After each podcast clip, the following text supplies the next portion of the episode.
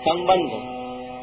अब भगवान आगे के उनपचासवें श्लोक में सांख्य योग का प्रकरण आरंभ करते हुए पहले सांख्य योग के अधिकारी का वर्णन करते हैं। अदक्त बुद्धि सर्वत्र जितात्मा विगत नैष्कर्म्य सिद्धि परमा संन्यासेनाधिगच्छति जिसकी बुद्धि सब जगह आसक्ति रहित है, जिसने शरीर को वश में कर रखा है। जो स्त्रीहा रहित है, वह मनुष्य सांख्य योग के द्वारा निष्कर्म सिद्धि को प्राप्त हो जाता है। व्याख्या। संन्यास योग का, यानी सांख्य योग का अधिकारी होने से ही सिद्धि होती है। अतः उसका अधिकारी कैसा होना चाहिए, यह बताने के लिए श्लोक के पूर्वार्ध में तीन बातें बताई हैं। असत्य बुद्धि ही सर्वत्र। जिसकी बुद्धि सब जगह आसक्ति रहित है। अर्थात देश, काल, घटना, परिस्थिति, वस्तु, व्यक्ति, क्रिया, पदार्थ आदि किसी में भी जिसकी बुद्धि लिप्त नहीं होती। जितात्मा, जिसने शरीर पर अधिकार कर लिया है, अर्थात जो आलस्य, प्रमाद आदि से शरीर के वशीभूत नहीं होता, प्रत्युत, इसको अपने वशीभूत रखता है। तात्पर्य है कि वह किसी कार्य को अपने सिद्धांत पूर्वक करना चाहता है तो उस कार्य में शरीर तत्परता से लग जाता है। और किसी क्रिया, घटना आदि से हटना चाहता है तो वह वहाँ से हट जाता है। इस प्रकार जिसने शरीर पर विजय कर ली है, वह जितात्मा कहलाता है। विगत स्त्री।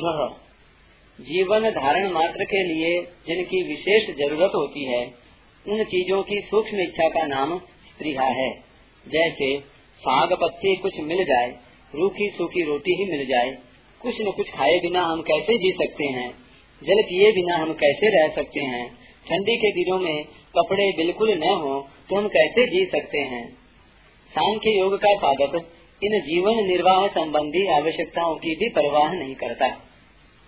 तात्पर्य यह हुआ कि सांख्य योग में चलने वाले को जड़ता का त्याग करना पड़ता है।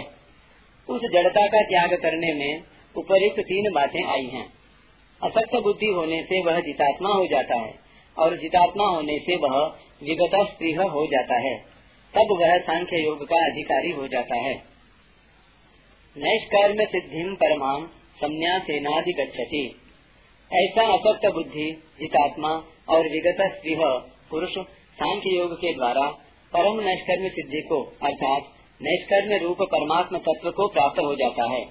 कारण कि क्रिया मात्र प्रकृति में होती है।